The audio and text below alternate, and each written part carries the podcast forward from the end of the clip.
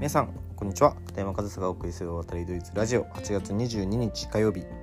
日の配信やっていきたいと思います、えー、今日はリアルタイムな話題を取り上げていきたいなというふうに思うんですが、まあ、ちょっとネット上 SNS 上でも話題になっていましたが昨日行われた高校野球甲子園の準決勝仙台育英高校対神村学園高校の試合で、えー、ホームでのクロスプレーで、えー、あれは誤審じゃないかというプレーがあったんですよね。まあ話題にもなってますし、まあ、実際にリアルタイムで見てた方も多いと思うので目にした方その話を知ってるという方は多いんじゃないかなというふうに思うんですが、まあ、今日はその高校野球における誤審についてちょっとまあ昨日のことも例に挙げながらちょっとお話ししたいなというふうに思っています。でまあ今日も参考記事あって本当に仕事早いですよね。ナンバーさんの記事、えータイトル読みますね。仙台育英スクイズ政府判定前後の動揺を悔やむ神村学園。自分を見失った切り替えの声かけが研究されていても強い王者の揺さぶりというタイトルの記事でもう昨日の記事が昨日の夜には上がってるんですよね。めちゃくちゃ仕事早いですよね。まあまあそれは置いといて、まあ、記事の冒頭から少し読んでいくと、えー、保守のタッチよりわずかに早くホームベースに触れたという球審の判定だった神村学園を下して2年連続で決勝進出を決めた仙台育英の決勝点はセーフティースクイズだった。まあ、という冒頭でこの記事は始まっているんですけどもこの記事のこの冒頭の文章の下に写真が上がってるんですよそのクロスプレーの。でそれを見る限り、まあ、その写真で、まあ、余裕でアウトっぽい写真が上がってるんですよね。まあ、これも結構攻めた記事だなとか攻めた写真の選択だなっていうふうには思ったんですけど、まあ、その誤審が疑われてるプレーが決勝点となって仙台育英高校が決勝に進出したという、まあ、話なんですけど、まあ、僕もね実際に映像を見たんですよ。まあ、SNS でも見ましたしテレビでも映像見ましたしまああれはアウトでしたね、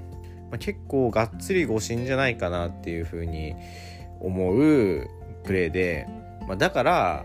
どうこうってわけじゃないんですけど、まあ、僕はその高校野球甲子園っていうのはね、えー、仕組み上誤審はあるものだと思ってるので、まあ、仕方ないというかどう誤審に見せないかっていうプレーが大事だっっていう話もね以前その地方大会の神奈川県の地方大会の慶応義塾高校対横浜高校の決勝のプレーをえー、まあ引用しながら、えー、お話ししたっていうのも過去の放送にはあるんですが、まあ、誤審は起きますよね。もうこれは仕組み上仕方ないです。まあ、プロのその試合の中でも誤審っていうのは起きてくるし、まあ、プロではそれがリクエストという制度があって、まあ、一度そのいい申し立てができると。で、映像を確認して判定が覆ることもあると。で、仮にまあ昨日のそのプレーがホームでのクロスプレーが、え、リクエスト制度あったら多分判定は覆っていたかと思いますが、まあ、それはプロの話であって高校野球にはその制度がないからまあもうそういう野球であるとしか言えないんですよね、ま、誤審もありきの野球だと。だからどう誤審に見えないようにはっきりとタッチしたように見せるかとか、まあ、そういうプレーっていうのはすごく大事になってくるしもう誤審になった時点で終わりなんですね。もう高校野球でそういう判定が覆るってことはもうないじゃないですか。だからもう本当にその神村学園にしてはもう残念でしかないし、決勝点になったと言っても、まあ最終的に結果はね、点差は開いていたんですけど、まあその決勝点となる点数が、まあ誤審が疑われていると。で、まあその、決勝点となったそのスクイズがね、アウトになっていたらもちろん状況も変わっていたし、まあ、点差がついたから結局仙台育英の勝ちだっただろうっていう話じゃなくて、まあ、そのワンプレーでその打順も変わってくるし、ピッチャーの球数だって変わってくるし、そのアウト1つ1打席1球で状況って大きく変わるんですよね。だからまあそういった意味で、まあ、すごくまあ神村学園にとって不利な判定だったなっていうふうには思うので、それはすごくもう、なんですかね、残念だったとしか言いようがないんですよね。でもこれで再試合にすべきとかやり直すべきとか判定覆すべきとかもう言うこともできないですし僕も言うつもりもないですけどだからまあそれを受け入れるしかないしまあこの記事中にもね今日そんなに記事読まないんですけど記事中にもあるようにそのワンプレーで自分を見失ってしまったと神村学園が逆に言ったらそのプレーがちゃんとアウトだったら本当に自分を見失わずに追加点っていうのも与えずに済んだでその試合の展開点も変わってきてその試合の結果も変わってきたかもしれないけれどもそういう誤審がある野球をやっているというものを前提に置いて考えるのであれば、まあ、誤審に、えさせない、えプレーちゃんとタッチした時にタッチしたというのを審判に見えるようにプレーするとかね、まあ、そういう技術は必要になってきますし、まあ、昨日のプレーに関してはねあれ以上どうしろっていうのかっていう感じはしますけどけどまあそれでも誤審がある。ね、昨日みたいにプレーとしてはその守備のプレーとしては神村学園としては本当に申し分ない、えー、スクイズディフェンスをしたけれどもそれでも、ね、セーフと言われてしまった。でもそれはもう本当に切り替えるしかないというかもうどうしようもないんですよ。そこでセーフと言われてしまったらそれは覆ることはないので特に高校野球はね。だったら本当に自分を見失ってしまったっていうのがまあ神村学園の大きな反省かなと。あのプレーがセーフだったらとかあのジャッジが違ってたらとかそんなことを言ってももう変わらないしそんなことを言ってパフォーマンスが発揮できないんだったらもう範囲はその誤審じゃなくてその後切り替えられなかった自分たちのまあ、メンタルの部分だと思うんですよね。思うんですね。というか、まあ、そう考えるしかないのかなというふうに思います。だから、まあ、今ネット上でもね本当にあれは誤審だったとか騒がれてますけど、まあ、もうそれはそういうもんだと。受け入れるしかないのかなというふうに思って、まあ、上村学園にとってはすごく残念な、えー、ジャッジでしたが、まあ、あえてそれを前提、えー、誤審がある野球をしているという前提で考えた時にまあ、反省点を挙げるとしたらその後のプレーを引きずってしまったというのが、まあ、神村学園が反省すべき点かなというふうに思います。で、まあ、その誤審っていうのはね本当に特に今映像社会になって確認できるとか、まあ、そういうことができるようになってきてよりなんか取り沙汰されるようになりましたよね確認ができるからもう誤審がはっきり誤審だってわかるじゃないですか。でまあその甲子園における、まあ、正規の大誤審というか、まあ、いくつかあると思うんですがその中でもトップクラスの誤審と呼ばれてるものがあの2007年の、えー、佐賀北のガバイ旋風と呼ばれていた年の大会の決勝広陵高校対佐賀北高校の試合で今広島カープで活躍している野村投手が、えー、8回でしたかね、えー、投じたボールが、えー、まあ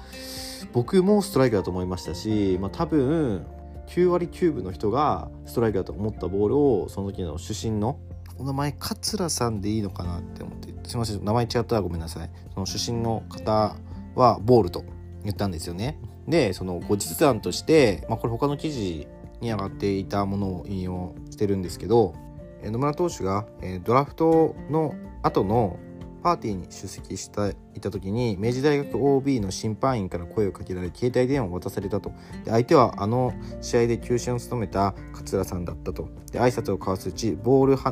ボールと判定されたあの1球の話題になったと。野村はどやあのボールをどう思っとんのやとその球審の桂さんが野村投手に問いかけたところ「はいあれはストライクです」と野村さんが野村投手が答えたところ桂さんは「それでいいんや。俺は死ぬまでボールと言うからな。そんな会話を交わしたと。野球はそういうもんや。と桂さんは告げたと、まあ、そういったその探したの時の、まあ、誤審と言われているプレーに対してまあ、そういう後日談があるということで、まあ、今日ご紹介した記事と別の記事で、えー、紹介されていて、まあ、その記事も一応言われる貼っときますね、まあ、そういう後日談があるとでもこれはねその受け取る人によってね感じ方っていうのは変わってくるかなっていうふうに思うんですけどま僕はこのエピソードを聞いて思ったのはちょっと違くないっては思ったんですよ。その僕高校野球はね誤審があるものだというふうには思います。それはもう仕組み上仕方がないと。だからリプレイ検証もないしもうその時審判がセーフアウトボールストライクっていったものそれがもうそのまま通されるというものはもう仕組み上仕方ないですよね。だから僕はもうそれは高校野球はそういうものだというふうに感じるのでその桂さんがね野球はそういうもんやって言ったのはちょっと違うかなと。あれは高校野球はそういうもんやということだと思うんですね。僕なんかすごく細かいようですけどそこって僕ははっきりした方がいいなっていうふうに思うのとあとはちょっとその桂さんのその言ってることに対して僕はちょっと違和感があってその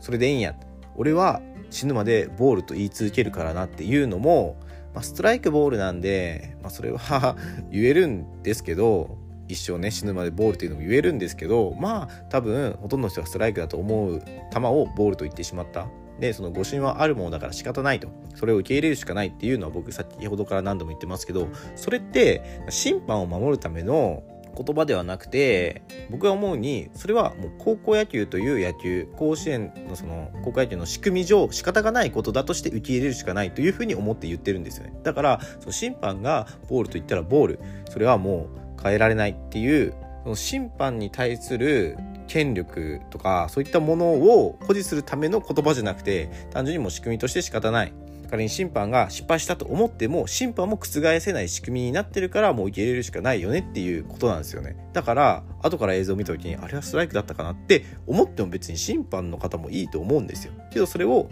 俺は死ぬまでボールと言うからな。野球はそういうもんやっていうのは僕はちょっとなんか違和感を感じたんですよね。なんかすごく極端な言い方かもしれないですけど人生そういうもんだと。理不尽も受け入れろみたいなねことに聞こえたんですよ。まあ、聞こえたというか読んだ読んだ時にそう思ったんですよね。だからこれはまあ人によって感じ方違うかなっていうふうに思うので、まあ、皆さんどう感じるのかなっていうのは気になるところなのでもしよかったらコメントとかで教えてもらえたらっていうふうに思うんですけど、まあ、その話戻すと、まあ、高校野球はね誤審はつきものというか誤審は避けられないものだしもうそれは受け入れるしかないからまあおそらく昨日の試合で起きたホームでのクロスプレーも誤審だと思います。映像を見る限り誤審です。けど、まあ、それを受け入れるしかないし、まあ、誤審であることを受け入れて次のプレーでどれだけ、えー、その誤審を引きずらずにプレーできるかっていうのが、まあ、神村学園としては反省だったんじゃないかなというようなところが、まあ、僕はその昨日の誤審のプレーを見て感じたところで。けどその野村投手のね後日談のようにその誤審があるの仕方がないというのは決してその審判を守るための言葉じゃないと審判の権力を保持するための言葉じゃないというのは、まあ、僕なりに感じたところだったので、えー、今甲子園高校野球の誤審についてすごく話題になっているのでねそこはまあ一つ考え方として皆さんに共有しておこうかなというふうに思ってお話ししてみました。はいということで、えー、今日も最後までお聴きいただきありがとうございました。片山和沙でした。